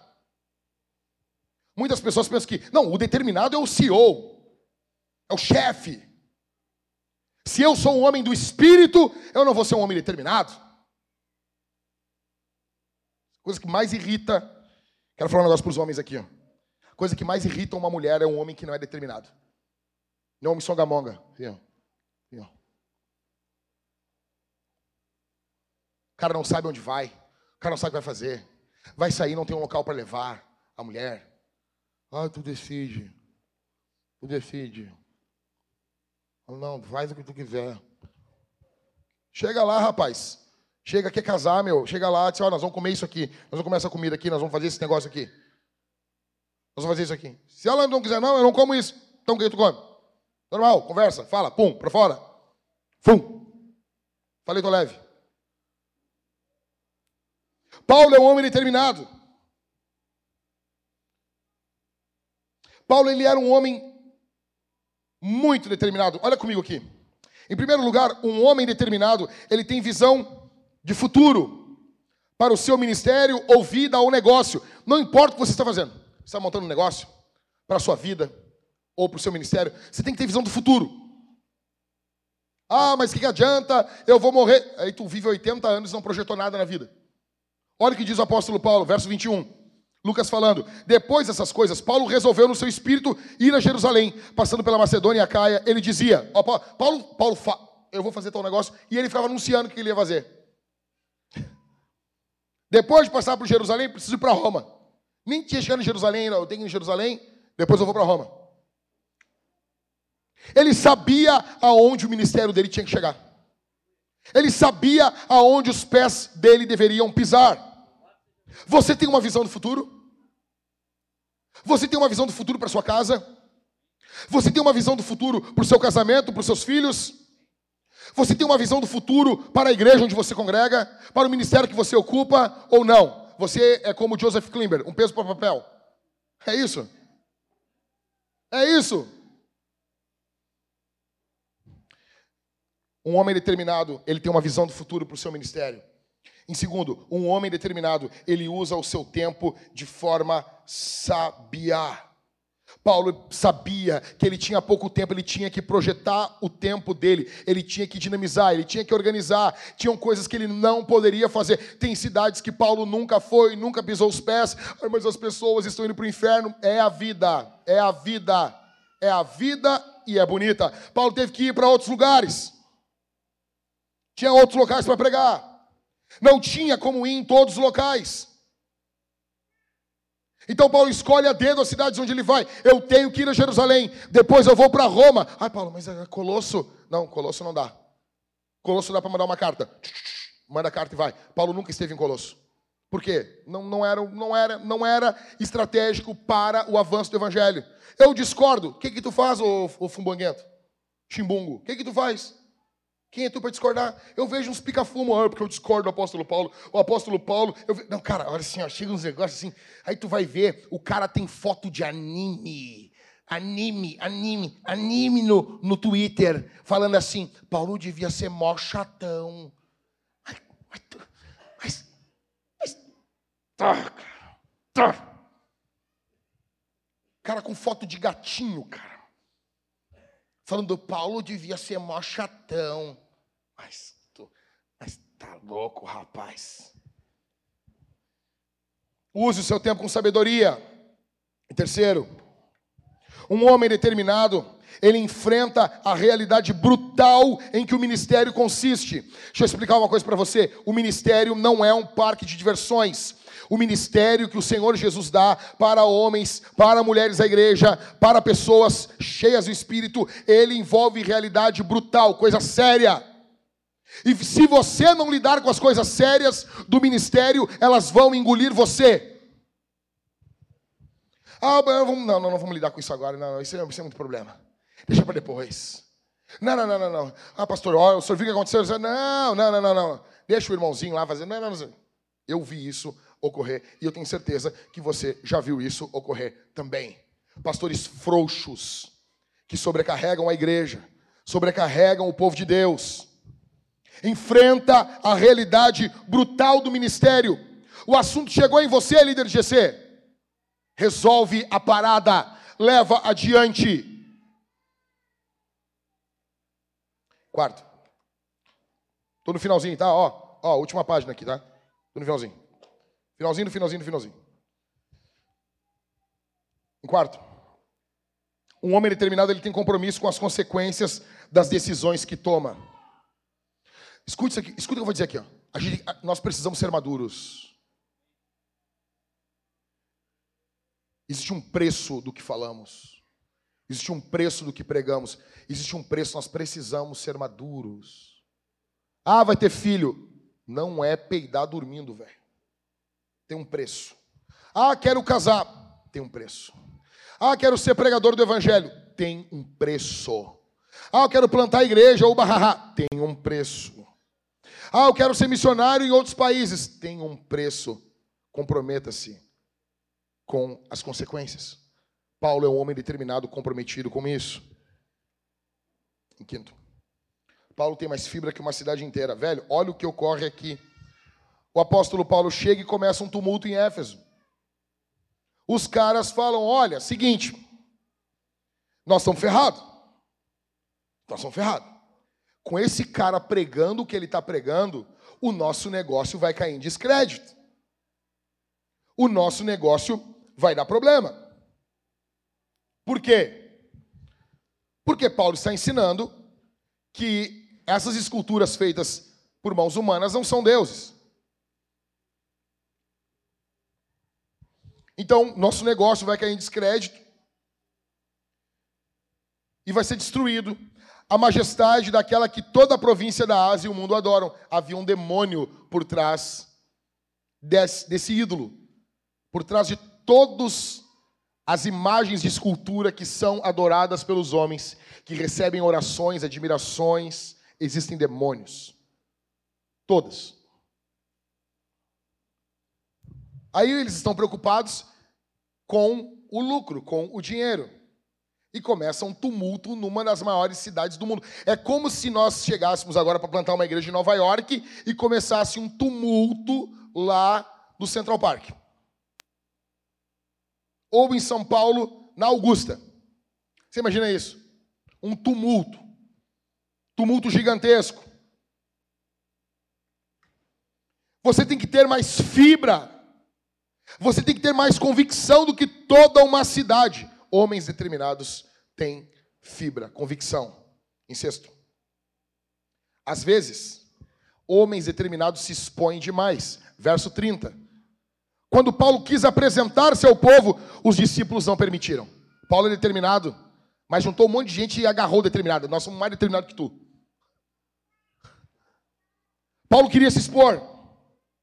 Eles não permitiram. Verso 31. Também algumas autoridades da província, que eram amigos de Paulo, mandaram um recado pedindo que ele não se arriscasse indo ao teatro. Paulo iria. Paulo era louco. Paulo era louco. Paulo, eu vou lá. Eu vou lá. Os caras não vai. Paulo vai. Imagina, baixinho, irritado, nervoso. Eu vou. Os caras grudaram o Paulo. Não vai, cara. Os caras tiveram um monte de gente segurar ele. E ele recebeu ainda um recado dizendo: não aparece no teatro que está fedendo o negócio. Está cheio de MST aqui.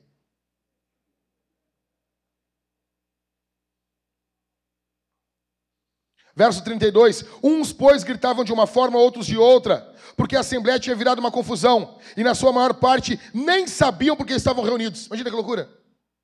Imagina, tudo comendo mortadela. Então tiraram Alexandre do meio da multidão e os judeus empurraram para frente. Esse, acenando com a mão, queria falar ao povo. Verso 34. Quando, porém, reconheceram que era, que era um judeu, todos de uma voz gritaram durante quase duas horas: Grande a Diana dos Efésios. Cara, são petistas. Imagina isso. Duas horas gritando: Grande a Diana dos Efésios. Grande a Diana dos Efésios. Grande a Diana dos Efésios. Gritando, duas horas. Duas horas. Caras gritando.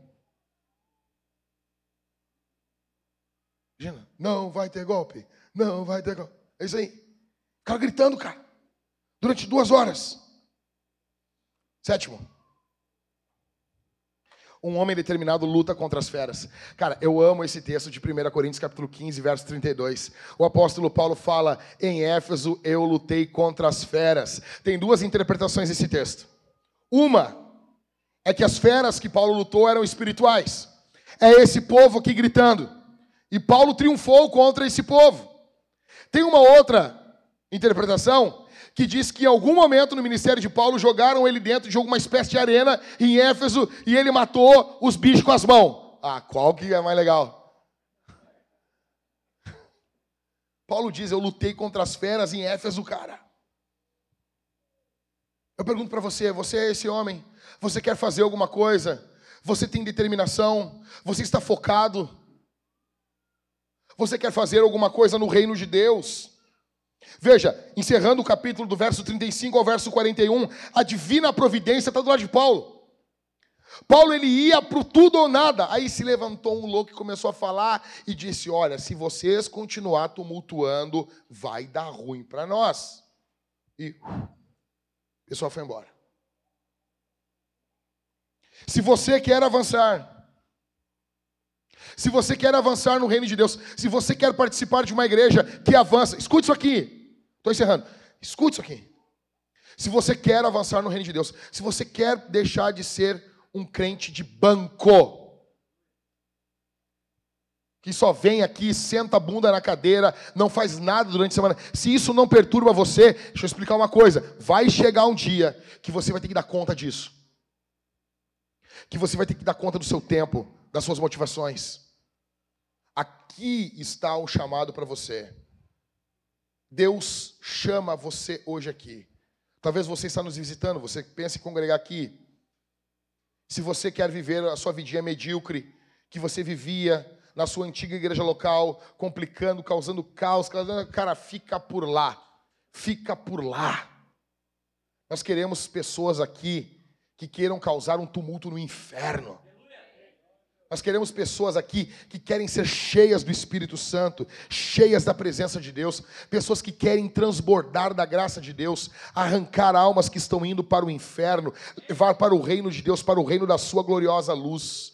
Nós queremos pessoas aqui que têm sede do Espírito, que querem ter comunhão com Jesus, que querem andar com Jesus, que querem ser parecidas com Jesus. Nós queremos pessoas aqui que amam a Escritura, que não querem apenas dominar algum assunto, mas querem ser dominados por esse assunto. Nós queremos pessoas aqui que têm um sonho de expulsar demônios do poder do Espírito, de pregar o Evangelho no poder do Espírito, de ter um casamento moldado pelo poder do Espírito, de criar filhos no poder do Espírito Espírito, de ter uma vida frutífera no poder do Espírito. Nós queremos pessoas aqui que, quando chegar o fim da sua vida, possam dizer: Combati o bom combate, encerrei a carreira, guardei a fé, e os demônios fiquem alegres porque você morreu, porque você era conhecido no inferno. Se você quer isso, aqui é o seu lugar, aqui é o seu lugar, existe vaga para você.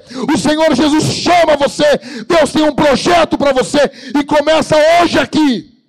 Hoje aqui. Bendito seja o nome de Jesus. Bendito seja o seu nome, bendito seja o Espírito Santo, bendito seja o Deus Filho, Criador de todas as coisas, bendito seja o seu nome, bendito seja o seu nome.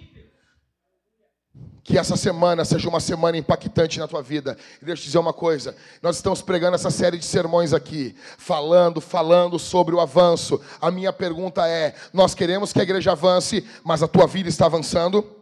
A tua vida está avançando, você está avançando em santidade, você está avançando em arrependimento, você está avançando em mansidão diante de Deus e dos seus irmãos, você está avançando, você está avançando, minha irmã, em submissão ao seu marido no seu lar, meu irmão, você está avançando como um homem de Deus que governa a sua casa de forma bondosa, de forma amorosa, você está avançando, nós estamos avançando, nossas vidas estão avançando, nossos casamentos estão avançando, em direção ao reino de Deus, ou você está avançando em direção ao divórcio? Ou você está avançando em direção ao adultério? Como está sua mente? Mais santa, mais pura, mais limpa ou mais pervertida? Como você está aqui? Nós precisamos de um quadro geral de Jesus. Nós precisamos ministrar no poder do Espírito. Nós precisamos ser conhecidos no inferno. E nós precisamos ser determinados, sermos determinados. O Senhor nos chama hoje aqui para nos colocarmos à brecha. A Bíblia diz em Ezequiel: Busquei dentre eles um homem. Um homem. Um homem. Deus buscou um homem que se colocasse na brecha entre ele e o povo. E Deus não encontrou ninguém. Ninguém. Quem quer aqui hoje? Quem quer aqui? Quem quer voltar para casa aqui diferente mesmo? Quem quer voltar diferente? Sim, sem, sem ser para me agradar. Não, não, não, não é para me agradar. Mas quem aqui quer queimar por Jesus? Queimar de amor por Jesus? Quem quer ter os seus desejos consumidos diante do altar? Quem quer entregar tudo para o Senhor aqui? Ah, pastor, está falando de dinheiro, não, velho? Estou falando de algo muito mais valioso. Quem quer entregar sua vida toda para o Senhor aqui? Quem quer dizer assim, Senhor, tem tido pouco da tua presença na minha vida. Eu quero mais de Cristo na minha vida. Eu quero mais Jesus na minha vida. Quero Cristo habitando na minha vida. Cristo rompendo, quebrando todas as cadeias do pecado na minha vida. E Cristo reinando gloriosamente em cada aspecto da minha vida. Quem quer isso aqui? Ou você veio aqui consumir um sermão ou você veio aqui apenas, ah, vou dar uma olhada lá. Quem? Nós vamos responder esse sermão. Em primeiro lugar, nós vamos comer e beber com Jesus. Escute isso aqui, gente. Escute isso aqui, deixa, deixa a criança gritar. Olha para mim aqui. Nós vamos comer e beber de Jesus. Nós teremos dois irmãos ali, dois irmãos daquele outro lado ali. Você vai sair do seu lugar em arrependimento pelo seu pecado.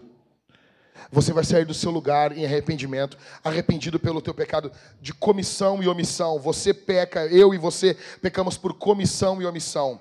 Nós pecamos fazendo coisas que Deus não quer que nós façamos, e nós pecamos deixando de fazer coisas que Deus quer que nós façamos. Você vai se arrepender dos seus pecados. Você vai pedir perdão ao Senhor. Você vai vir sondando a sua mente. Você vai pedir perdão pelos pecados que você nem lembra que é pecado. Pecados que você nem lembra que você pecou.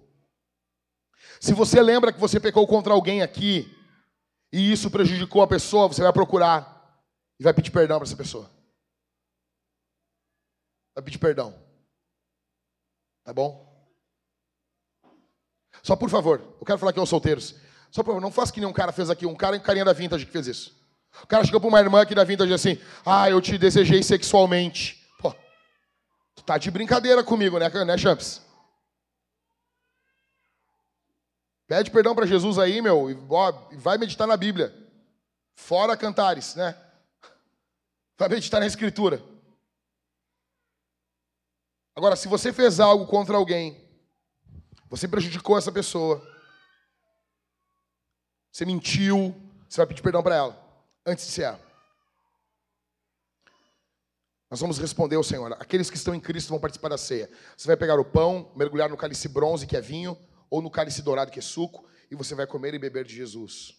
Em segundo lugar, nós vamos responder ao Senhor com uma oferta exponencial. Para um grande avanço, nós precisamos de uma grande oferta. Para um grande, para uma grande obra, nós precisamos de uma grande arrecadação. Nós chega a hora de maturidade nas nossas vidas. Escute isso aqui. Quando você é uma criança, você ganha o seu dinheirinho e você vai fazer o que com o seu dinheirinho? Você vai comprar um brinquedo, você vai comprar um doce. Mas chega a hora que você começa a ter um pelinho na cara, começa a trabalhar, tem que ajudar em casa. Isso é maturidade.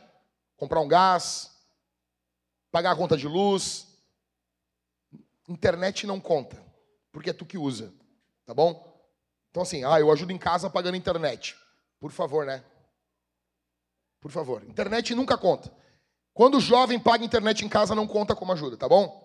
Aqui na Vintage é assim, está instituído assim. Tá?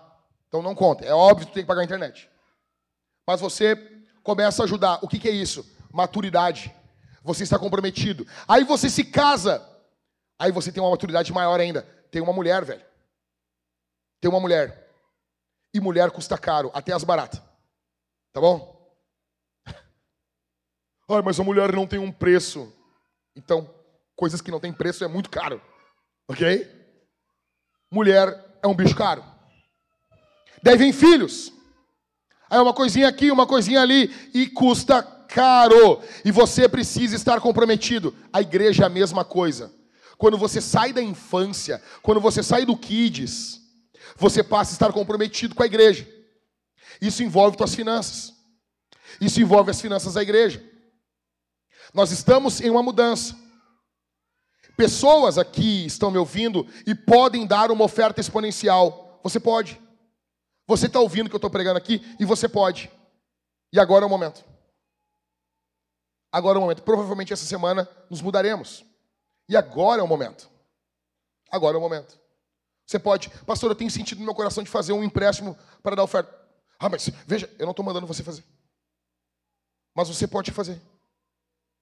Porque agora é o momento. Porque agora, agora é o momento onde nós vamos precisar de recursos. Se nós tivéssemos hoje meio milhão de reais, iria todo o dinheiro no outro prédio e nesse prédio, para resolver aqui e colocar som no outro prédio, cadeiras, pintura, uh, ar-condicionado, ia tudo lá. Quanto que você acha que custa um ar-condicionado para um prédio de mais de mil pessoas? Só o ar-condicionado, acabou, acabou a brincadeira. Só que essa é a vida de gente grande. Bem-vindo, bem-vindo à vida adulta. Nós queremos o quê? Avançar. Nós queremos avançar. Seja generoso. Ali atrás nós teremos dois irmãos com máquinas de cartão de crédito. Tá? Tem um irmão. Tem, tá aqui, tá, tá luz. Tá, tem um irmão aqui, uma irmã aqui, esposa do Cristiano. Você vai ali atrás. Você vai doar através do crédito, do débito. Você pode doar também, tem um QR Code. Você pode abrir no seu aplicativo. Escuta aqui, gente, escuta aqui. O aplicativo do seu banco e você pode doar ali. Ou no método antigo, através do gasofilácio. E nós vamos responder, escuta. Nós vamos responder Jesus cantando aqui hoje. Nós vamos cantar Jesus. Amém, meus irmãos? Pai, eu te agradeço por cada um aqui. Eu te agradeço por cada um que está aqui. Por cada um. Peço tua graça confrontadora aqui. Encha os meus irmãos do poder do teu espírito. Encha os meus irmãos da tua glória aqui. Que viemos almejar, Senhor, aquilo que é importante no teu reino e não aquilo que é importante para nós. Em nome de Jesus. Dá sede para nós aqui, Senhor. Dá uma sede de sermos cheios de Ti, de vermos frutos no nosso ministério. Em nome de Jesus. No nome de Jesus.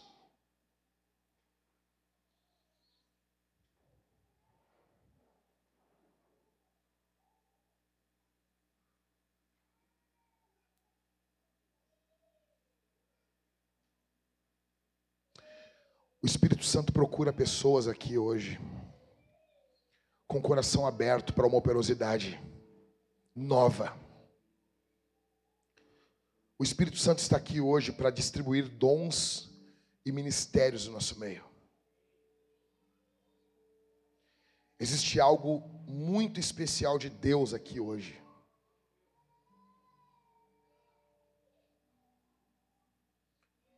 O Espírito Santo procura você aqui.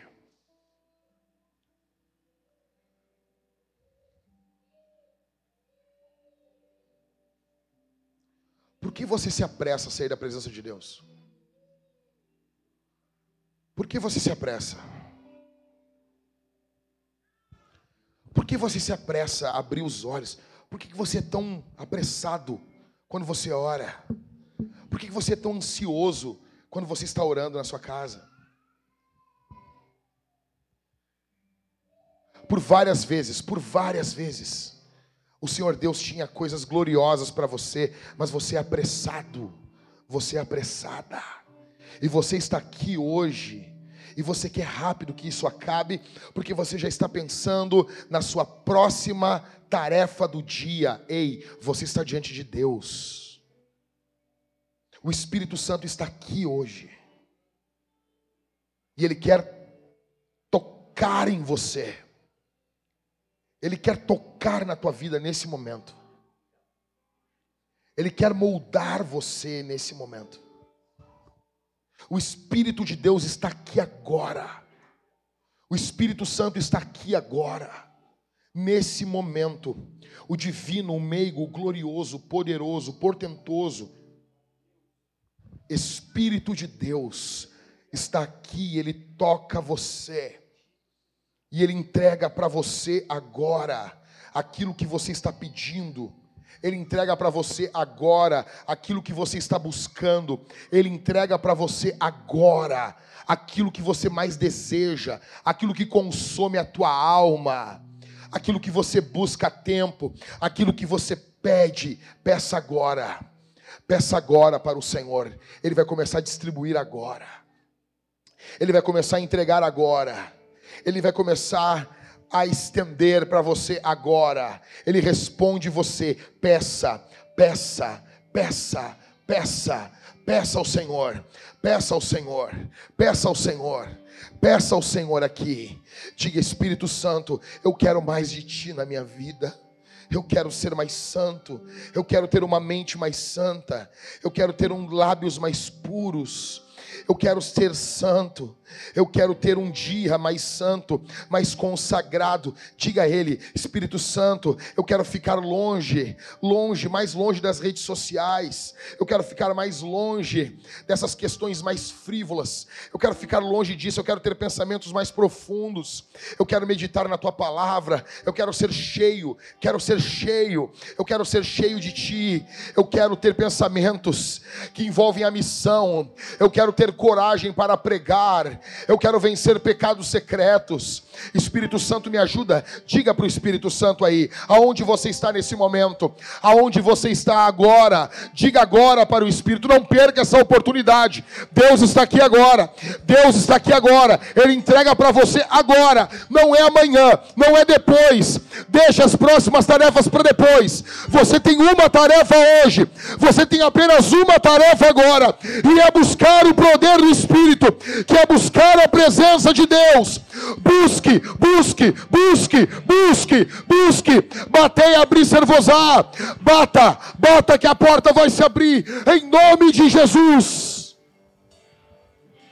Levante as mãos e glorifique o nome do Senhor. Cante.